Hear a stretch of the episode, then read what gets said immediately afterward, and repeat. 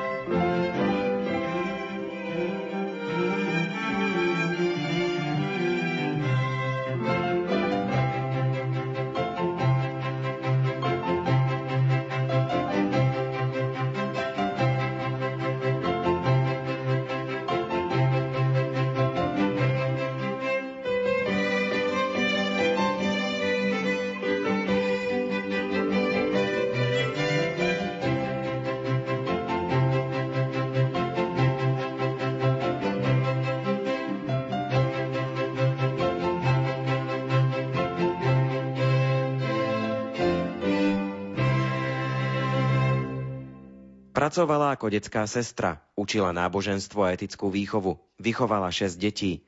Kontakt s deťmi prispel k tomu, že Gabriela Spustová Izakovičová začala tvoriť aj pre deti. Kto vás privádzal k literatúre? Ako to bolo? Možno najprv s čítaním kníh, asi potom až trošku neskôr s písaním. K literatúre a predovšetkým k poézii som sa najskôr dostávala cez recitáciu. Najskôr to bola mamina moja, kto ma učil recitovať, neskôr učiteľka. Ona moju recitáciu nahrávala na magnetofón, aby som počula, ako recitujem. Vštepila mi tiež lásku k poézii, napríklad k Puškinovi v origináli. A tak som potom žala pomerne veľké úspechy v recitačných súťažiach. Moju vlastnú tvorbu podnietila pani učiteľka, ktorá už na prvom stupni poslala môj sloh, rozprávku do zorničky, kde ju uverejnili. Ale skutočnejšie prvé básne som začala písať až okolo 14 rokov. Bolo to pri sviečke, pri mesiačiku, na okne, pri lampe a všelijak a boli to purické básne. Tlačov však vyšli až oveľa neskôr, keď mi po výhre v súťaži o cenu Slovenského učeného tovaristva ponúklo vydavateľstvo Hnutie kresťanských pedagógov Slovenska vydanie debutu Hlbiny, ale to bolo až keď som mala 38 rokov.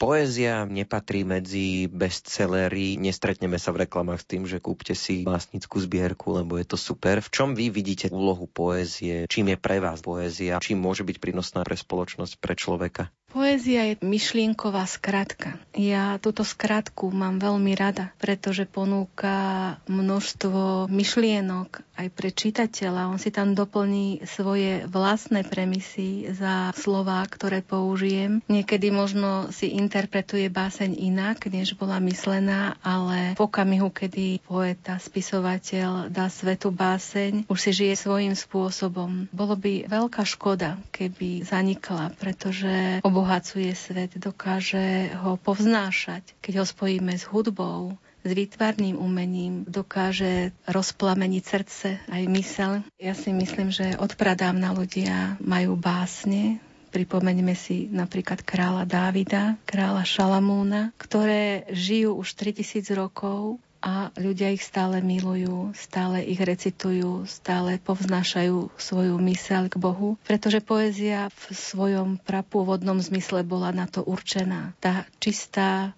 poézia, jej zmysel bol predovšetkým v chvále stvorenstva, v chvále Boha. Bola v podstate modlitbou majú radi autori nerímovanú poéziu, že môžu to potom všelijako skladať, ale vy zase si to rada komplikujete, napríklad využívaním systému hajku. Je to tak, že vás to baví si to trošku skomplikovať, ten myšlienkový proces, aby to písanie nebolo možno až také jednoduché? Píšem aj voľnú poéziu. Prapôvodná antická poézia nebola rímovaná, ale mám rada aj iné alebo historické formy písania poézie, kde človek musí dodržať aj určitý rytmus, rím, určitú presnú štruktúru. Niekedy to dokonca môže tej poézii pomôcť. Písala som sonety, sonetové vence, elégie, ktoré sa mi hodili, vlastne elégie o sedem bolestnej, kde tá forma toho žalospevu je úžasná pre myšlienky, ktoré som chcela dať dať svetu. Pana Mária mi slúžila nielen ako predobraz, ale ako archetyp ženy, ktorej by sa každá žena mohla, mala podobať a v ktorej je každá vec, každé trápenie, každá bolesť ženy ukrytá.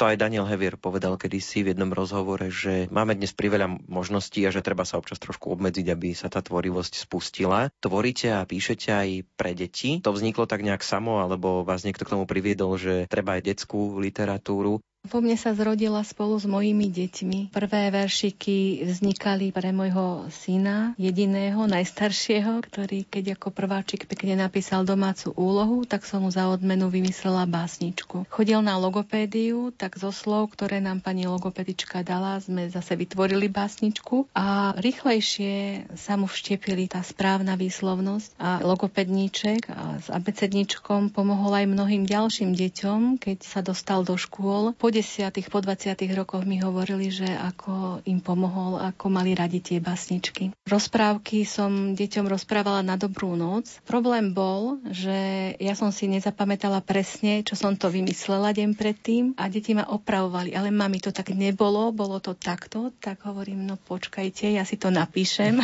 Takto vznikali rozprávočky, ktoré ešte nevyšli, prvé rozprávky, ale moje deti ma častejšie podpichujú, že mali by výjsť, lebo že že sa im veľmi páčili. Napríklad o strašidielku Juj, takom priateľskom strašidielku.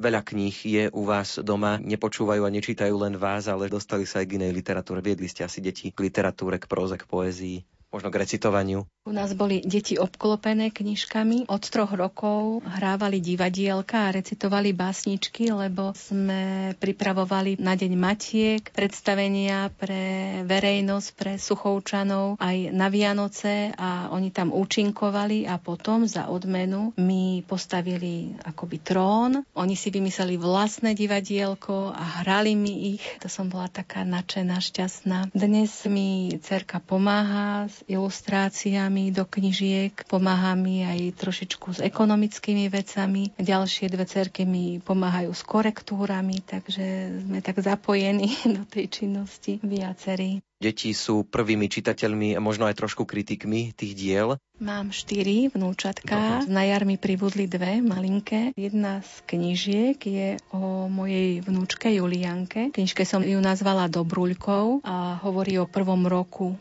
života mojej vnúčky. A Julianka má teraz už 4 roky a často jej dávam knižky k sviatkom. A na Vianoce, keď dostala knižku, keď rozbalovala darčeky, ešte teda nevedela dobre rozprávať, hojí to je hrača, hrača, hrača a zrazu rozbalila, že kniža. Takže bola taká šťastná, veľmi miluje knižky. Timuško, ten má rok a pol a Leporelka veľmi rád číta. Orepe má také a najmenší Adamko, ten je štvormesačný a cerka mu, keď bol na brúšku, dala okolo knižku a mňa to prekvapilo, že normálne si prezeral veľmi pozorne všetky obrázky a veľmi ho to zaujalo. Takže áno, rozvíjajú aj naše deti čitateľskú gramotnosť. Dostávajú sa často aj do tých kníh, že sú postavami a spoznávajú sa v tom, že jej mami, toto je o mne, to si pamätám. V detských knižkách poväčšinou v prózach sú hrdinmi moje deti. Oni to nemajú veľmi radi a často mi hoví mami, ale to bolo trošku inak. A tak ako spisovateľ mám právo si to možno aj trošku doupravovať, ale takto vzniklo napríklad knižka Mačiatka Justíma Lili, kedy jedno leto našli deti dve malinké mačiatka, ešte slepé a vlastne ich kremili od jary do jesene, učili ich loziť po stromoch a stále boli s nimi, takže sa stali takou mamou mačkou pre ne a boli to také humorné situácie. A keď som robila prezentáciu v knižnici o tejto knižke, taký malý chlapček, ktorý už mal prečítanú, tak hovorí, že a to bolo naozaj? A hovorím, áno, bolo to naozaj, hovorí. A to aj tie meteory padali? Áno, áno. Takže deti na to veľmi reagujú, že to sú také pravdivé príbehy. Pravdivý príbeh je aj knižka Detkové včielky. To je zase o mojej svatke a svatovi, ktorý je včelár a o ich vnúčencoch. Aj tí sa dostali do knižky. Rovnako ako teda už spomínaná Dobrulka. A teraz sa rodia ďalšie také knižky autentické.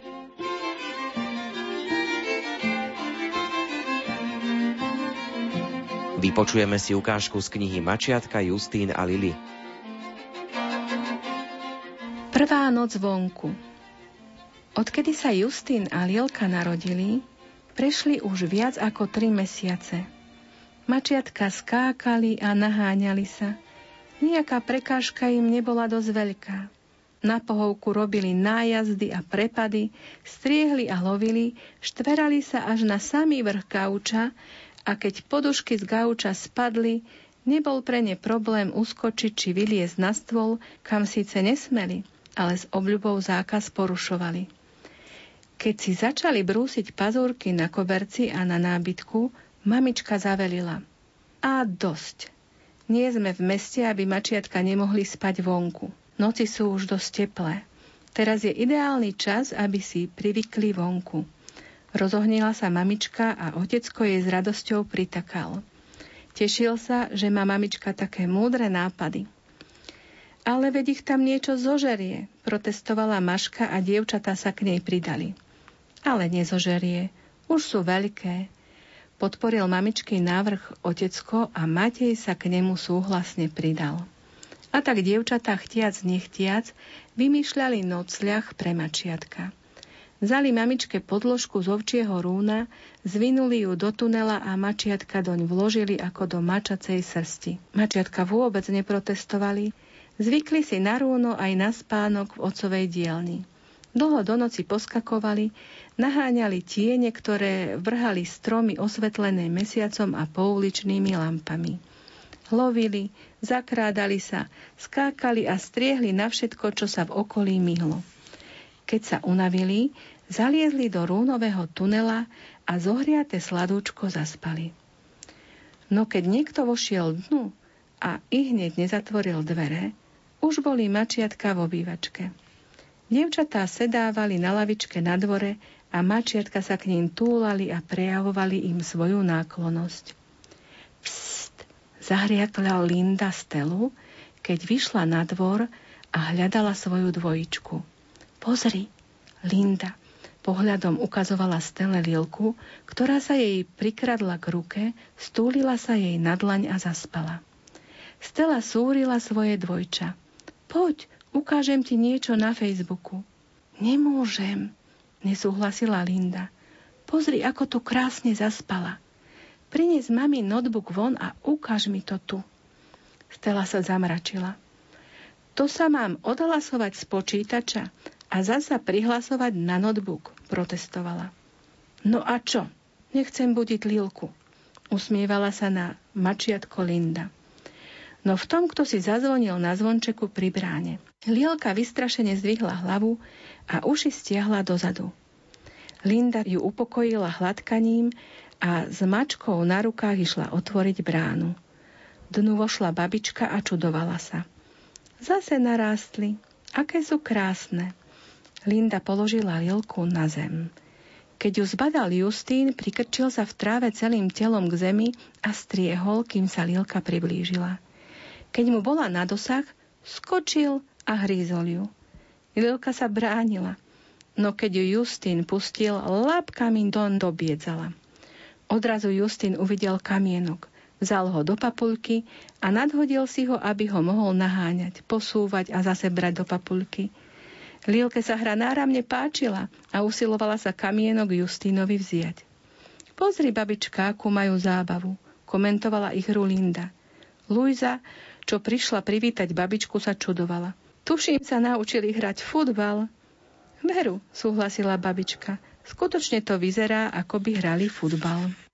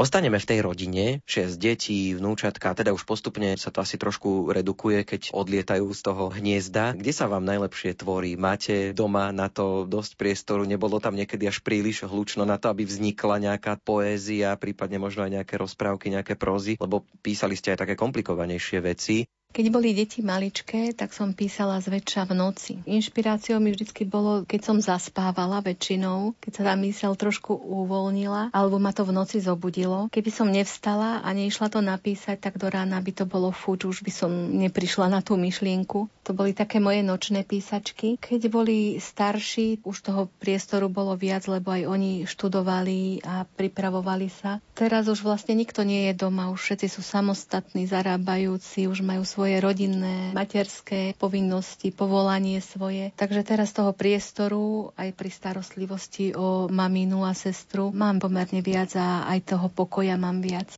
podielajú sa na tvorbe aj deti, ilustrácie, korektúry. Sú aj také náznaky, že by mohlo niektoré z tých vašich detí aj niečo vlastné napísať? Viem, že boli pokusy, ale oni sa k tomu nepriznávajú zatiaľ. Takže mm. možno časom to tak dozrie, že naberú odvahu sa priznať aj k takýmto veciam. Asi to chce čas. Veď ja som tiež mala až 38 rokov, keď tá prvá knižka uzrela svetlo sveta. Dotiaľ som to nejak škrečkovala do šuflíka. Takže dôležité je asi odložiť si tú tvorbu a možno neskôr to tak uzrie ako také jablčko na strome.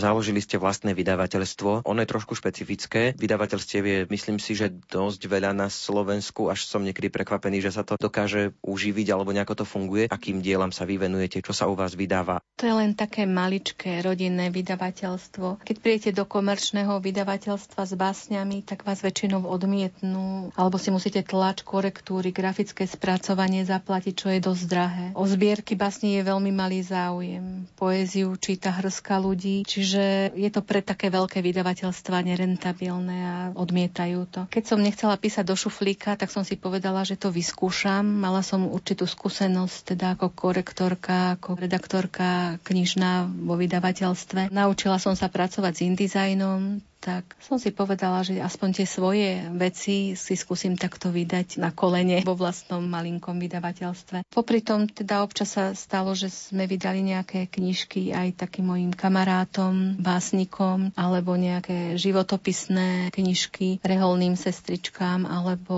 dejinné knižky lokálne. Zväčša to funguje tak, že si to autori zaplatia minimálne tlač. Niektorým teda z kamarátstva tie korektúry a grafické technické úpravy dokážem urobiť bezplatne. Nemáme prostriedky, ani čas, ani možno zdravie, aby sme sa rozbiehali vo veľkom. Takže je to naozaj len také maličké, aby sme mohli na prezentácie do knižníc knižky mať a pre detičky. Keď sa človek pozrie na tú vašu tvorbu, tak dosť veľa toho vyšlo aj elektronicky. Vnímate to tak, že to pomáha literatúre tým, že asi nie sú tie náklady na tlač, že sa to potom dá ľahšie takouto formou distribuovať? Minimálne tú tlač nemusíte platiť a korektúry a grafické úpravy, keď si ich urobím sama, takisto nie. Tie náklady sú minimálne. Vnímam to tak, že elektronická kniha ma prežije. Tlačené knižky sa dostanú do knižníc a môžu aj zaniknúť, ale tá elektronická knižka tu môže byť dlho. Máte rada čítačky, podujatia, kde nielen rozprávate o veciach, ale aj prednášate poéziu. Vám to zostalo z tých detských čias, že teda ešte si sama aj čítate. Nie všetci autori to majú radi? Ja si rada čítam svoje veci, hlavne básne, lebo mnohé z tých básní, napríklad to spomínané elegické dysticho, má špecifickú formu prednášania a nie každý to vie zachytiť ten správny rytmus, ktorý tá báseň má mať. Aj tie významy slov vyznievajú inak z úst iného človeka. Ale je veľmi obohacujúce počuť, recitovať aj profesionálov. Párkrát som mala to šťastie a som za to veľmi vďačná, pretože človek aj z iného uhla dokáže nazrieť na tú svoju tvorbu.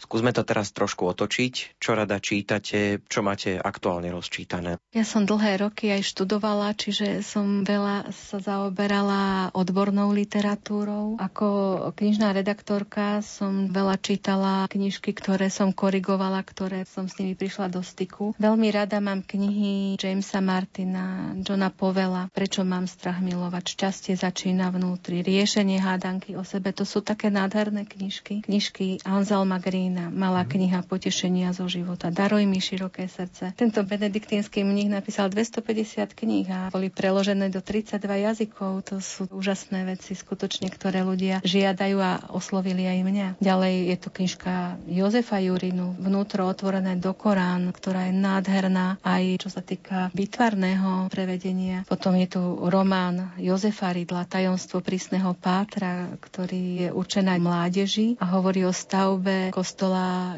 svätého Jana Krstiteľa v Trnave. Je to príbeh, ktorý zachytáva jeho stavbu. Ocitneme sa v stredoveku. Potom sú to romány s biblickou tematikou Francine Riversovej. Ďalšie perfektný, ktorý som čítala, korigoval, bol Atlas biblických rastlín. Z povinnej literatúry, keď som študovala slovenský jazyk a literatúru, som mala veľmi rada romány sestier Bronteových, najmä Charlotín Jana Érova, dojímavý príbeh Olivera Twista od Dickensa. Rada som si prečítala aj Lovcová zberačov od Michala Hvoreckého, Tisícročnú včelu od Petra Jaroša. A z básnikov mám rada básne svojho rodáka a priateľa Vilka Turčányho a jeho kolegu Milana Rufusa, básne surrealistickej poetky Lubky Mihálikovej, svojich spolu bojovníkov, básnikov z trnavských literárnych kaviarní Štefana Kuzmu, filozofické presahy Pavla Tomašoviča, básne Beňa Škreka, humoristky Evu Jarábkovú, Janku Blaškovú, duchovnú poéziu Joška Tomašíka pri Trnavského, hoci je z Bratislavy, ale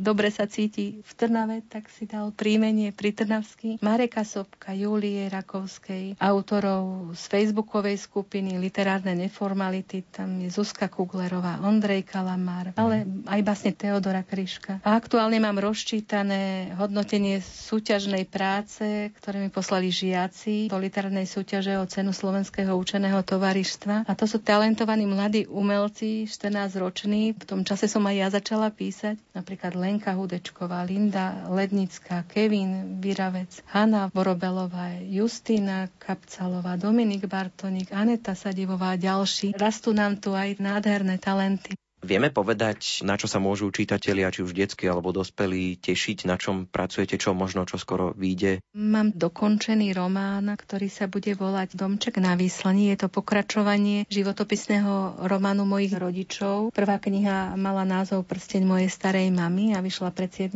rokmi. Len teraz to mám v stave, že to musí prečítať ďalších viacero ľudí a zhodnotiť. Pravdepodobne vyjde zatiaľ elektronicky. Potom dokončujem ďalšie diely o Dobruľke. Prvú knižku Narodila sa nám Dobruľka ilustrovala Barbara Figuli. Tie ostatné dúfam, že si nájde čas pri svojich detičkách aj na ilustrovanie ďalších. Mám aj rozpísanú básnickú zbierku, ktorá by sa mala volať Kór, ale tá trošičku zamrzla.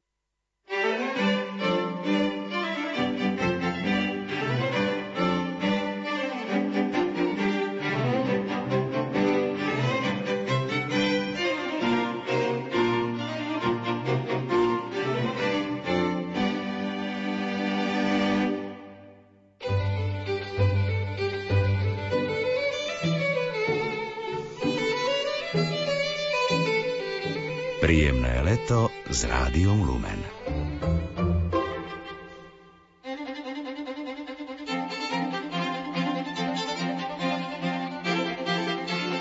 Vypočujeme si ukážku z kníh Abecedníček a Logopedníček.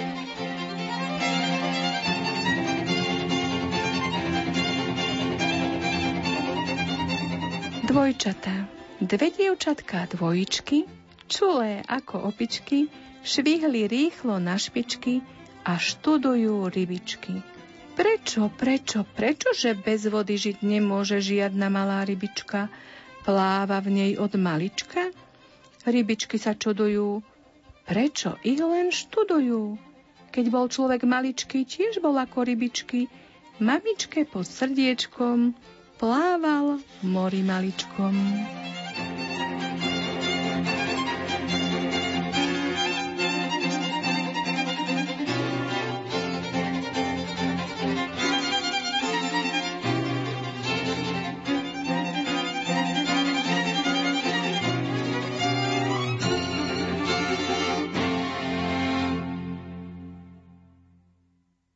Anča učí mača. Učí Anča čítať mača. Mača ale nechce začať. Čudne čupí, čuchať začne. Čo to čuchá brucholačné? Čo to čuchá? Koláčiky. Pre detičky, pre vtáčiky. I pre mačky bude čosi. Aničku to mača prosí. Anča mačke rečie beda. Nechceš čítať, nič ti nedám. Či si Anča, či si Šiši, mačky predsa lovia myši, na čo učiť čítať mačky, to sú ale povedačky. Nech sa človek učí čítať, mačke stačí v kúte číhať.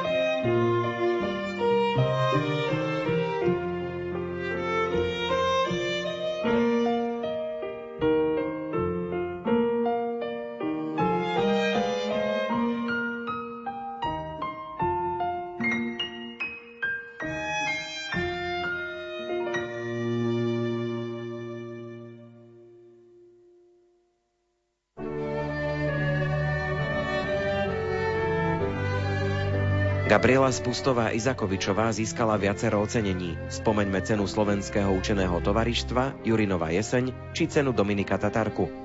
Jej tvorbu pre deti sme vám predstavovali v predchádzajúcich minútach v literárnej kaviarni. Za pozornosť vám ďakujú hudobná dramaturgička Diana Rauchová, majster zvuku Marek Rimóci a redaktor Ondrej Rosík. Do počutia.